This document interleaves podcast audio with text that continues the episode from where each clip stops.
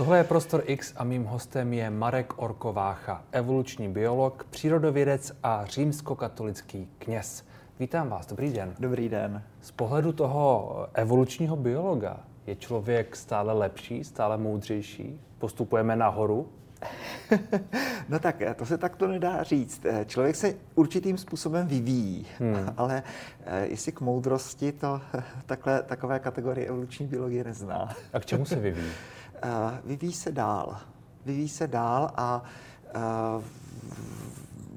Darwin přišel s tím, že, že evoluce, vývoj, že to, je, že to je spíš doprava doleva, že to je nepredikovatelné, hmm. s tím, co ten jeho starší kolega Lamarck soudil, že opravdu to jde dopředu. Jo, Lamarck říká, že kdyby tady vyhnuli lidé, no tak ono by to z těch primátů zase dočvachtalo tomu člověku, nebo kdyby vyhnuli všichni obratlovci, O, tak potom z těch bakterií třeba někde by to zase pomaloučku dospělo k člověku. A Darwin řekl, že ne. Hmm. Že, že evoluce nemá žádný směr, že není teleologická, ale že, že to jsou spíš změny doprava doleva. Takže člověk se vyvíjí. My bychom řekli k větší dokonalosti, no tak třeba když se stanu parazitem, tak zase se pruce zjednoduším. Jo? Nebo když začnu bydlet v jeskyních, jak nějaký ten axolotlum, tak přijdu o oči. Pod kůží jsme opravdu všichni stejní, všichni ano. lidé to stačí se podívat na operační sál, když operujete kohokoliv, tak ty orgány jsou naprosto stejné. A co to znamená? pro vás? Eh, to znamená to, že všichni lidé, eh, řečeno už sociologickým slovníkem, mají základní lidská práva. Hmm. Jo? To, když našim studentům eh, z lékařské etiky čtu Všeobecnou deklaraci lidských práv, že všichni lidé mají stejná práva, bez ohledu na to, jestli jsou mentálně nebo tělesně postižení, jestli jsou z prvního světa, třetího světa, bez ohledu na politické, filozofické, náboženské názory, tak oni u toho zpravidla eh, zývají nudou, ale toto prosím je zásadní text, ke kterému se Evropa doklopítala za těch posledních tři, čtyři tisíce roků uvažování, takže ano, dneska to víme. Samozřejmě ten text té New Yorkské deklarace z prosince 48 vznikl po hrůzách holokaustu. Takže najednou tady byla silná potřeba říct eh, pro pana krále, všichni lidé na této planetě mají jakási základní lidská práva, bez ohledu na barvu pleti, bez ohledu na politiku, náboženství, filozofii a podobně. Rasismus, jakou roli teď hraje podle vás ve společnosti? No, eh, tady nám, eh, a říkám to velmi rád, velmi hmm. pomohla biologie. No, hmm. Někdy v roce 1986 poprvé někdo řekl nahlas, že bychom mohli sekvenovat genom člověka. V roce 1990 se začalo a řekněme to datum, které lidé z branže molekulární biologie považují za to datum, tak je rok 2003, kdy se skončilo. A sekvenování e, genomu člověka přineslo několik velmi zajímavých etických, velmi pozitivních závěrů. Například to, že všichni lidé na této planetě jsme v podstatě bratranci a sestřenice. Jo?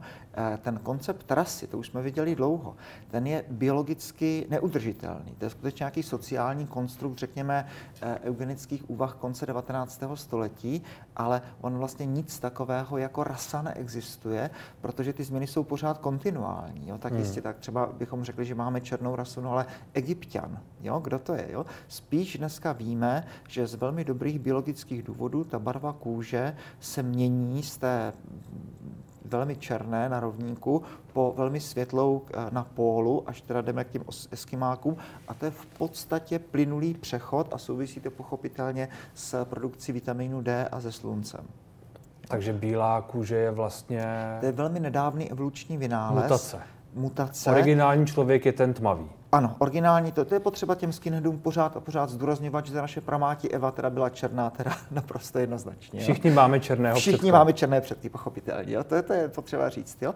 E, tady se totiž jedná o, o vlastně evoluci, která má dvě, dva protichudné směry. E, za prvé, když máte tu kůži černou, tak ona vás opravdu jako lépe chrání proti slunečnímu hmm. záření hmm. i proti třeba určitým druhům rakoviny.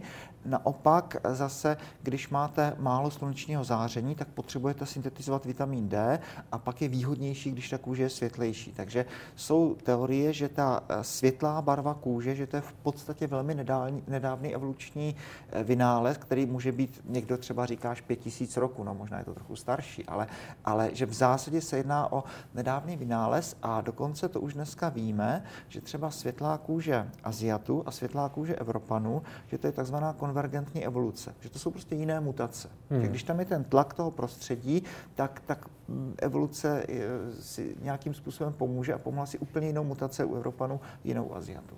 A jaký smysl tedy dává ten rasismus, o kterém se, o kterém se bavíme. A vy jste řekl, těm skinheadům je třeba to, to, do hlavy. No. Tak je, co je tedy rasismus?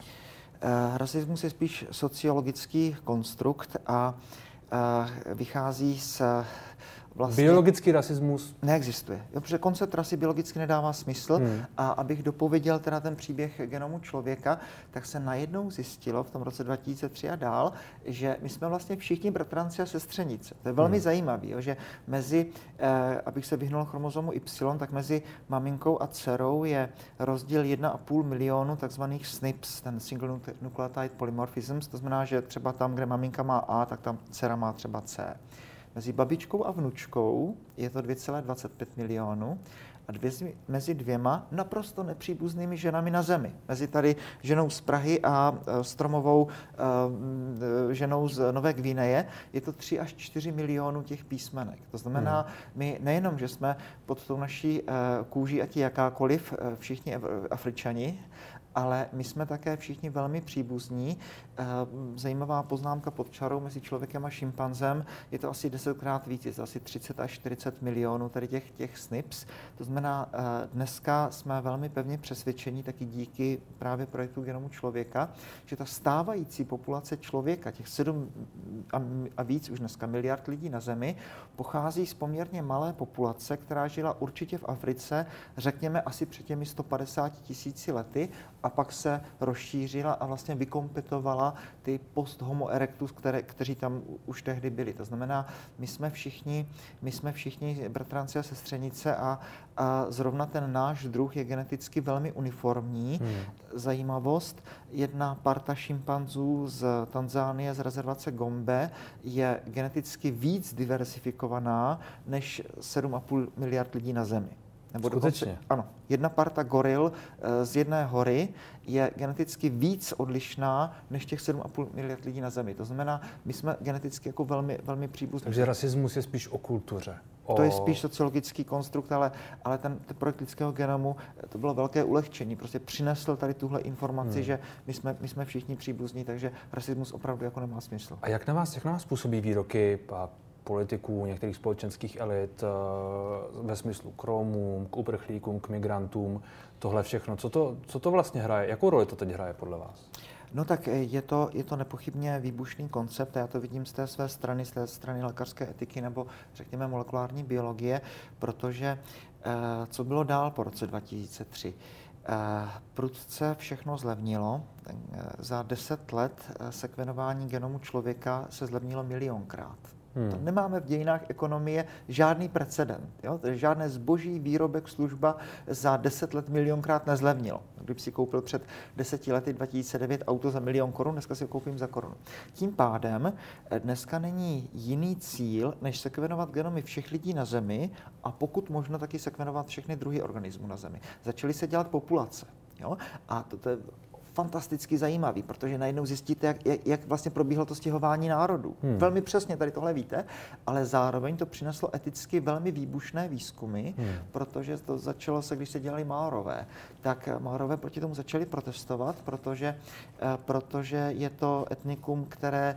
které eh, Agresivnější Já bych to takhle neřekl, jo, ale je tam, hmm. ano, je tam vyšší kriminalita a podobně. A já si myslím, že tady každý vědec musí, musí mít uh, určité etické standardy, protože samozřejmě biologicky ty věci by byly velmi zajímavé, ale nepochybně nějaké drobné rozdíly mezi populacemi tam budou.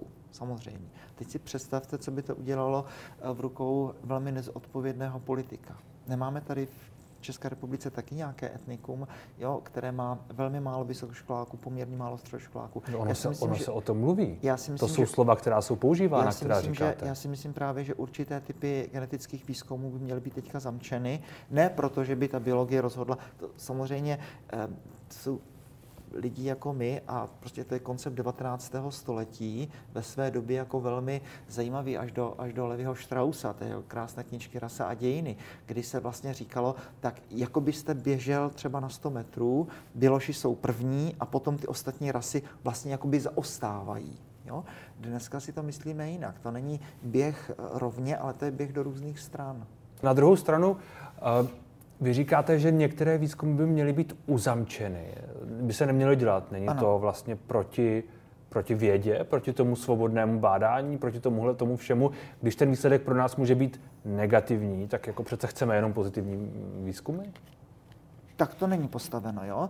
E, ta informace samotná, hmm. ta není ani špatná, ani dobrá, ta je. Ale mohla by být zneužita. Ale může být zneužita v rukou velmi nezodpovědných politiků. Jo? Takže hmm. ty určité výzkumy se opravdu, opravdu nedělají, eh, protože, protože se ta vědecká komunita prostě bojí, co by se s tím dalo udělat, ale opakují, eh, rasismus je biologicky mrtvý. Prostě každá ta eh, lidská populace jde, jde trošku jiným směrem a nemůžeme říct, která je lepší nebo která je horší. Jo? A ještě k tomu chci říct jednu jako věc, která to potvrdí. Hmm. Že, že ten projekt lidského genomu přinesl taky jednu fascinující zprávu, protirasistickou, mám z toho velkou radost, a to, že neexistuje ten the human genome, jo? takový hmm. ten, řekněme, ten platonský. Jo? Ten Platon si to představoval tak, že třeba existuje nějaký ten ideální kůň a teďka všichni koni na této planetě, hnědí, černí, bílí, tažní, závodní, jsou více nebo méně dokonalé vlastně eh, zhmotnění té ideje toho koně, která je někde v tom světě ideí.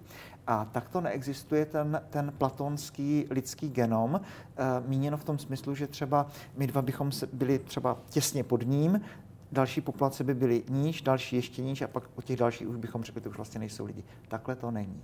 Jo? Ten lidský genom má každá ta populace na světě trošičku jiná, trošku se liší a nemůžeme říct, který z nich je lepší a který z nich je horší. I národy?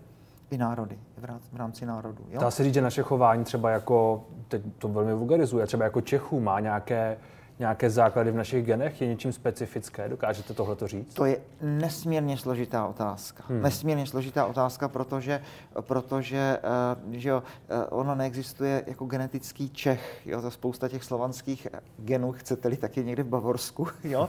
Uh, byly udělány kouzelné výzkumy ohledně, ohledně té, té germánské rasy, že? protože s tím vlastně Josef Goebbels, Goebbels uh, hodně pracoval a ukázalo se, v určitém paradoxu, že vlastně všechno to, co říkali ti rasoví puristé za národního socialismu v Německu, že opravdu úplně všechno bylo špatně. Hmm. Jo, že to se málo kdy povede, že, že opravdu jako se vám to, že to uděláte tak, že, že uh, ta árijská rasa, tak to, to vůbec jako nemá nic společného s Německem. Takže, takže dneska to, to víme a, a dneska opravdu tomu říkáme, že to byly pseudovědecké eh, teorie rasistické, eh, které eh, pro nás přináší velikánské poučení do budoucnosti. Na druhou stranu přece český národ, ono se o tom čas mluví, je, je trošku specifický tím, že tady se ty geny tolik nemíchaly, jako třeba někteří jiní, protože tu nebyla tolik ta, ta migrace a ta, ta populace se tak nehýbala. Aha. Má tohle nějaký vliv z vašeho pohledu?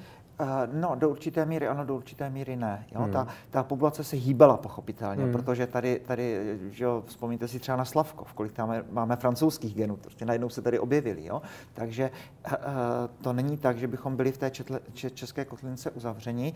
Ono to začne mít zhoubné vlivy, pokud by to byla třeba vesnička v nějakém horském údolí, která by vlastně pořád a pořád měla sňatky jenom mezi sebou, tak pak dojde k takzvanému inbreedingu, hmm. uh, to znamená příbuzenství mimozemskému křížení a pak můžou nastat velké komplikace. A to se tu ale nestalo. To se tady, to se tady neděje. My jsme na to ta populace příliš velká a těch emigrantů a imigrantů je tady, tady Pořád velké množství. Uh, jakou, jaký úkol má možná dnes člověk uh, v Evropě? Jaký úkol máme my? Nějaký, uh, dokážete, dokážete toto říct? Jaký, jaké poslání je teď, je teď člověk a co, na co by se měl zaměřit? Uh, to už je otázka z úplně jiného rangu. To je otázka, to je z, otázka z etiky, ano. nikoli z molekulární biologie. A já si uh, skutečně upřímně myslím, že ta, teď jedna z těch základních evropských otázek je uh, definovat, kdo to je člověk a definovat, jaký cíl života člověk má. Na to se vlastně ptám. Protože, uh, uvedu příklad, uh, v naší branži umírá pacient, my jsme schopni ho zabezpečit velmi dobře na té organické, biologické, fyzikální rovině, že on necítí bolesti, dáme mu jídlo hmm. a on se teďka zeptáte sestřičky, ale jaký je smysl mého umírání? A to už je najednou otázka jako velmi filozofická. Nebo uh, příklad, který se sem úplně třeba nehodí, když eh, přijede někde na tu Lampedusu nějaká ta loď s těmi eh, imigranty, tak, tak ano, my jim dáme polévku a dáme jim nějakou tu, tu folii, aby necítili zimu. A oni se nás zeptají, ale jaký je smysl vašeho života? Jo? My je dokážeme zabezpečit, že jim dáme jídlo a, a, a deku, a nebo osušku. Ale když se nás zeptají, a jako pro co vy v Evropě žijete? Hmm. Jaký je cíl vašeho života? Takže tohle si myslím, že stojí za to promyslit, kam teda ta Evropa eh, kráčí a jaké jsou to ty hodnoty, které chceme vyznávat. Jaké no? jsou to hodnoty, které chceme vyznávat? Vy jste mimo, mimo jiné zmínil eh, v jednom rozhovoru, že máme něco jako povinnost starat se o planetu. Je tohle jeden z těch zásadních bodů? Eh, to je, to je. Tak podívejte, já to mám, já to mám nechci říct jednoduché, ale mám to docela jasně definované už od období mého dospívání. Já jsem katolický kněz, to znamená, pro mě to je desatero. Hmm. Jo, a i to přikázání lásky. A dneska hodně přemýšlíme o tom, eh, že bychom mohli mít nebo měli mít možná jakousi globální etiku na planetě. Protože pokud máme globální vesnici té planety, tak možná bychom si měli definovat nějaké principy, na kterých se všichni lidi na planetě zhodneme. No to lékařství tohle už má za sebou. To ty čtyři principy lékařské eh, etiky. Eh, neškodění, dobřečení, autonomie, spravedlnost. Takže co by to mohlo být? No tak například ta, eh, ta představa, že bychom měli budoucím generacím předat planetu eh, aspoň ve stejném stavu, v jakém jsme ji zdědili. Že tohle je jakási naše odpovědnost vůči našim dětem a vnukům a pravnukům a, a podobně. Křesťan to dokonce řekne ještě radikálněji, protože ten řekne, no planeta není můj majetek, který odkazují dětem, ale je to majetek boží. Hmm. Bůh je ten uh, landlord, bychom řekli, ten, kterému to tady patří, a já jsem jeho správce. To znamená, já odpovídám nejenom budoucím generacím, ale především odpovídám Bohu. Ale zhodněme se na tom, že, že aspoň pro ty budoucí generace toto je důležité. Pak se shodněme na tom, že ve vztahu mezi námi dvěma, že si nebudeme lhát, že nebudeme se okrádat, že každý z nás máme právo na život, a můžete k tomu klidně i dodat to deváté a desáté přikázání desatera, že si nebudeme závidět. Hmm. To se zdá, že to je jaksi manuál pro, pro lidskou bytost, která, který mi přijde docela sympatický. Chovají se podle něj třeba naše politici v tuhle chvíli? To se zeptejte jich, a, ale to, to jistě není otázka pro mě. To, co mě e, trošku hodně zneklidňuje v současné době, je, je to, že jistě, ta demokracie to je, to je pluralismus z definice. Je to ta soutěž různých politických názorů a to je v pořádku. To, že mezi hmm. politiky dochází ke konfliktu, to je podstata věci. Jo? Hmm. Eh, všichni chtějí zdar České republiky, někdo by to viděl víc doleva, někdo by to viděl víc doprava, někdo chce dávat víc peněz na ochranu přírody, někdo třeba víc na zbrojení a to je v pořádku, že v tomhle tady probíhá ta soutěž. Ale co není v pořádku, je to, že v té pluralitě různých názorů najednou zdá se mi přichází čistá lež, která se prezentuje jako jiný názor hmm. a teď ta čistá lež se tlačí do médií a říká, tak vy máte být vyvážení, no tak, tak dejte mi taky ten prostor, abych já tady prezentoval tu svoji čistou lež. Třeba, že za komunismu bylo lépe. Prostě nebylo. Hmm. Jo, to není jako názor, ale to je fakt jo, eh, který má nějaké ekonomické eh, eh, podpoření jaksi v číslech a, a, a podobně. Jo? Nebo když někdo řekne na kameru, že, že v 68. se umíralo jenom při dopravních nehodách, no tak to, to není názor. Jo? Mm. Takže myslím si, že společnost, která má být eticky uh, na úrovni, když někdo řekne lež, tak je to to poslední, co ten politik v té své politické kariéře řekne. Prostě tohle nesmí říct, jo? Není to omyl. Ale to jo? se to neděje. To se u nás neděje. Jo? Lež je omyl, který to o sobě ví. Hmm. Jo? Lež je omyl, který ví velmi dobře, že je to omyl a přesto je prezentován.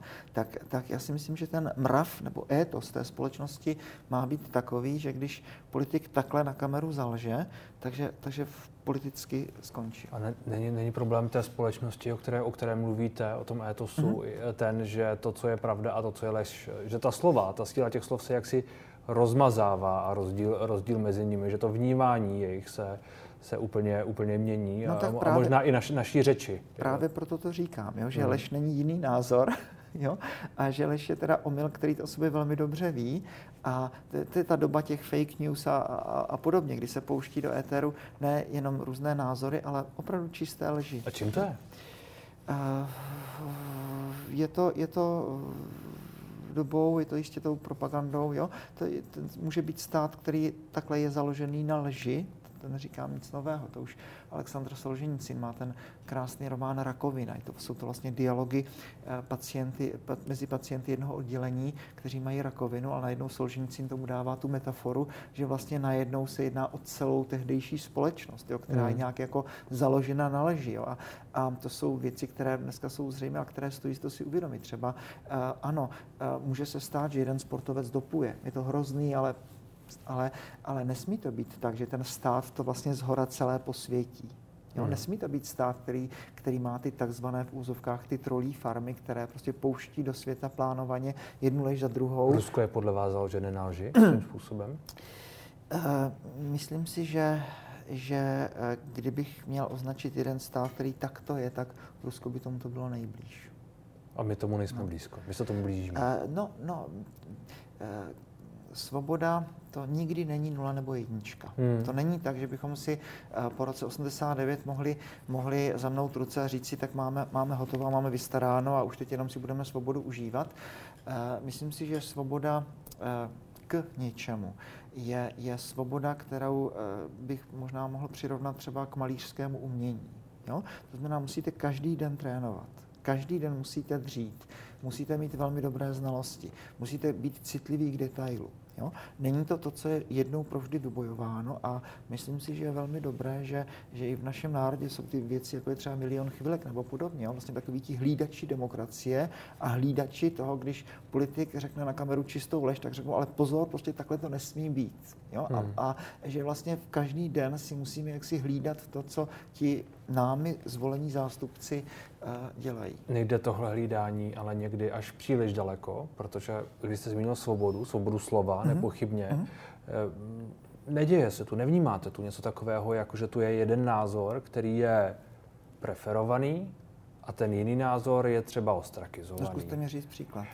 Mluví o tom někteří konzervativní, konzervativní politici nebo, nebo, nebo společenské elity, že kritika eh, genderu eh, a podobných věcí někdo mluví špatně o klimatické změně, kterou jsme taky zmínili, má nějaký jiný názor na ní, takže třeba v tu chvíli je ten jeho názor ostrakizován. Vnímá, vnímáte něco, často to, to zaznívá jako argument. To vnímám, ale to je asi uh, nutný průvodce demokratické společnosti. Uh, jedovatost tě, tady, tady tohoto přístupu je v tom, že uh, dneska jako všichni ví, že se něco s tou planetou děje. Jo? A ano, taky všichni víme, že, že ty věci jsou nesmírně složité. Jo? Hmm. To je, eh, ale to že, to, že něco jako není precizně vypočítatelné, to neznamená, že o tom nemáme mluvit. Třeba máme předpovědi počasí. Jo, které se toho do určité míry týkají, protože vlastně tam je taky taková spousta proměn. Ale pak je přece na místě to i spochybňovat, nebo ne? A potom stojí za to, stojí za to o, tom, o tom přemýšlet to, studovat to. Je to velmi komplikované a jistě, že eh, můžou tady být různé názory. Ale pokud někdo přijde eh, třeba s publikací typu Planeta je zelená a ne modrá, nebo jak to tam Václav Klaus napsal, tak já vidím tu určitou jako vydavatost v tom, že vlastně čtenář si řekne, aha, tak máme názory pro názory proti, tak pravda bude asi někde uprostřed. Mm. Tak to není. Tak to mm. není. Jo? Samozřejmě my nevíme přesně, ale už z principu předběžné opatrnosti si musíme říct, tak, tak my lidé zkusíme udělat všechno pro to, aby globální teplota planety, planety nestoupala. Jo? No ale ro, rozumíte, ten, ten princip předběžné opatrnosti pak může vést k tomu, že ty kroky jsou extrémní, ano. jsou vynucované extrémními prostředky a můžou dopadat na člověka negativně. To je potom, to je potom druhá věc, je to, je to věc jako velké debaty. Já nemyslím, že by to bylo nějak extrémně vynucováno, ale e, samozřejmě můžeme trošičku jako dát do, do uvozovek třeba ty papírová brčka nebo hmm. podobně. Jo. E, mně to spíš připadá to, že, že prostě se snažíme to nějak vyřešit, zkoušíme to na různé strany a ono to úplně nefunguje. Jo. Hmm. Tak Česká republika je krásný příklad toho, že se snažíme vymyslet nějaké alternativní zdroje energie, no, tak buď je to řepka, hm, jo, nebo větrné elektrárny, jo, nebo jsou to teda ty solárka bohatě dotovaná. Jo. Proti každému z těch alternativních zdrojů by soudný člověk řekl celou řadu různých protiargumentů. E, za mě, e, myslím si, že je dobře, že aspoň to nějak zkoušíme. Není to úplně ideální, hmm. možná to je velmi neideální, ale aspoň to takto nějak, nějakým způsobem zkoušíme. Takže, takže e, nevíme přesně, co máme dělat, jak máme reagovat, zkoušíme prostě různé věci do, toho, do té mozaiky, do té kakofonie samozřejmě patří ta Greta, jo, se vším plus a mínus, jo, co sebou přináší.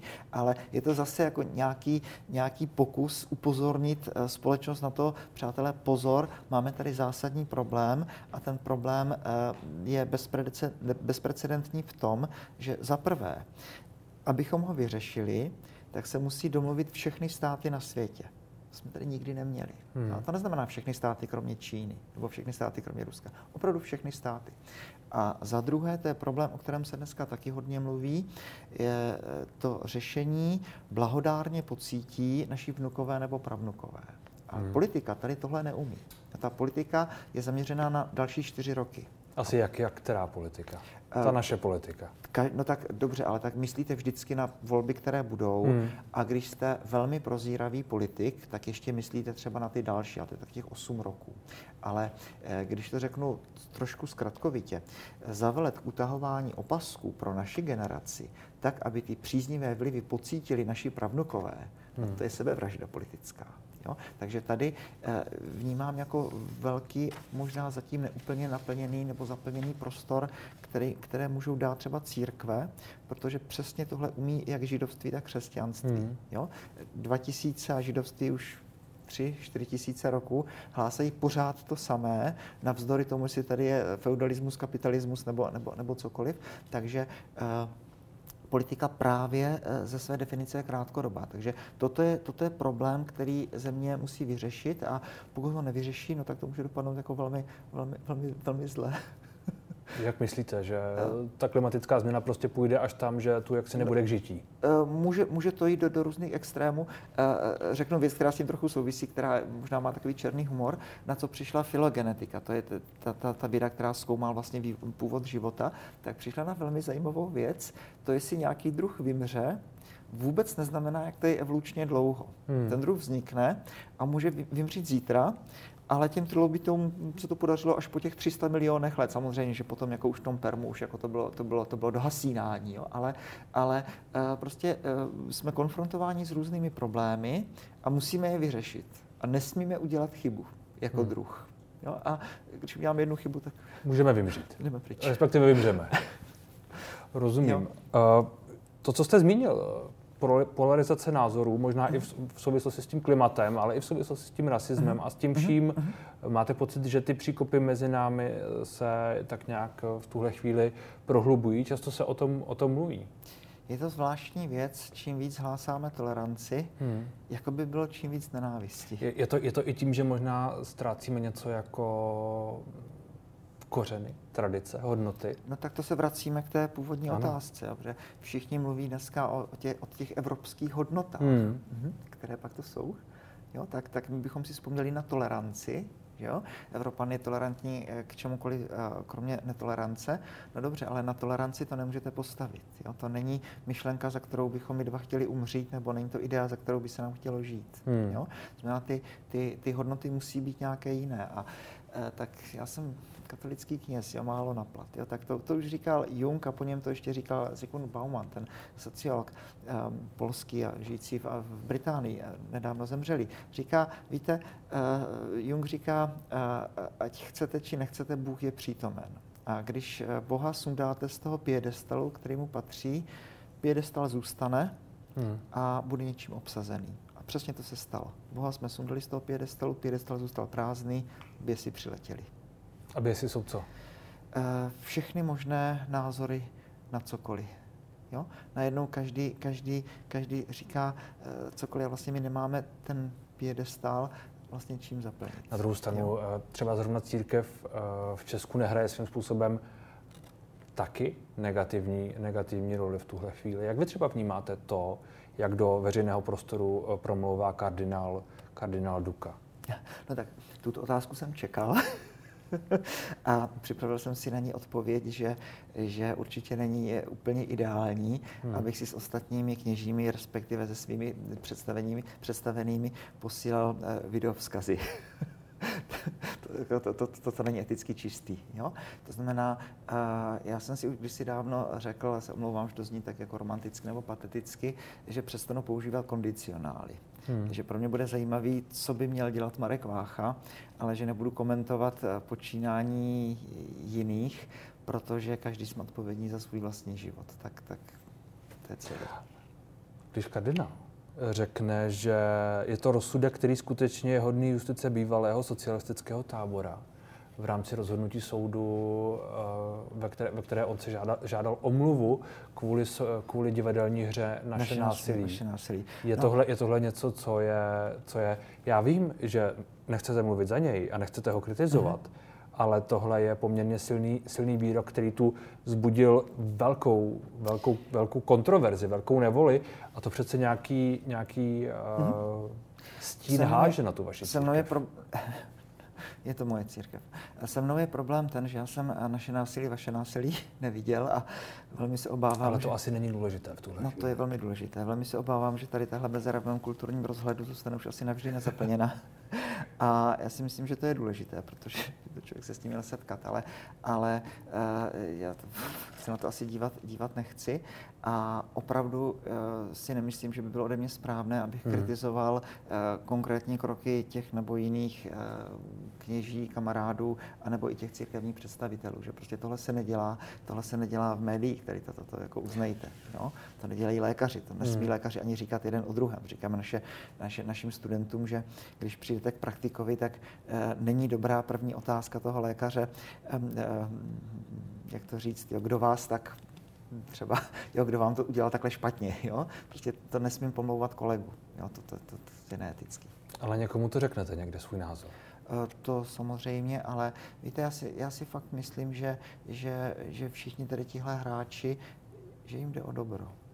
A že každý to dělá trošku jinak a že to dělá třeba někdy tak, že s tím, jak si osobně nesouhlasím, a chápu, že jako novináři chtějí mít ten konflikt a, a Dominik Duka myslí to a Tomáš Halík myslí to, co, co na to říkáte vy, ale já se tomuto fakt chci vyhnout. Já nutně nechci, nechci konflikt, ale zajímá mě váš názor. Jako, jako, mluvili jsme tady o tom, o těch různých uh, stí, naše násilí, vaše člověka. násilí se hrálo v Brně, což je hmm. moje rodné město, ke kterému mám vztah. Já jsem patriot brněnský, tak, tak vím, že na to představení se prodalo 10 lístků. 10 lístků, dokud teda někdo to takhle nevytáhl a, a v zápětí telefonovalo DVTV, abych přišel a něco k tomu pohovořil. Já jsem, já jsem do telefonu říkal, no ale které dobré divadelní představení má u vás takovouhle propagaci? Hmm. No, je spousta super divadelních her, o kterých se vůbec nemluví, ale když najednou je teda představení, které mně se tak jaksi z dálky zdá, že oni na to sází. Jo? Že vždycky jako, že je nějak něco jako provokativního a teďka někdo řekne, to je hrozný, někdo říkal, ne, to je demokracie a podobně. No, tak, tak hm, co k tomu říct? Hmm, ztrácíte někdy víru? Když se díváte na to všechno kolem? Ne, víru ne. Víru ne. Víru určitě ne. Jo, protože víte, vždycky, a teda toto bych chtěl říct jako velmi nahlas a podtrhnout to, jo? odlišujte Boha a ten jeho pozemský personál. jo? Jo? To, hmm. jsou, to, jsou, to jsou dvě, dvě, dvě věci. Jo? Protože uh, to, že svět má smysl, Pavel říká, v Bohu žijeme, pohybujeme se, jsme. Svatý Jan říká, Bůh je láska. To, hmm. že, to, že tenhle vesmír má nějaký důvod, proč existuje, že ty příběhy i nás dvou jsou velmi důležitý, že je důležité, aby dělal dobro a ne zlo, o tom jsem nikdy nepochyboval. Jo? Samozřejmě, když jak si potom se dostaneme eh, k církvi svaté, která je tvořena z lidí, a to lidí, kteří jsou velmi a velmi problematičtí. Na prvním místě je to Marek Vácha. Jo? Hmm. Tak potom samozřejmě uh, různí lidé si mohou klást různé otázky. To je jasný. Ale, ale že bych pochyboval o, o, o víře, o Bohu, tak to ne. Děkuji moc za rozhovor. Mějte se. Děkuji.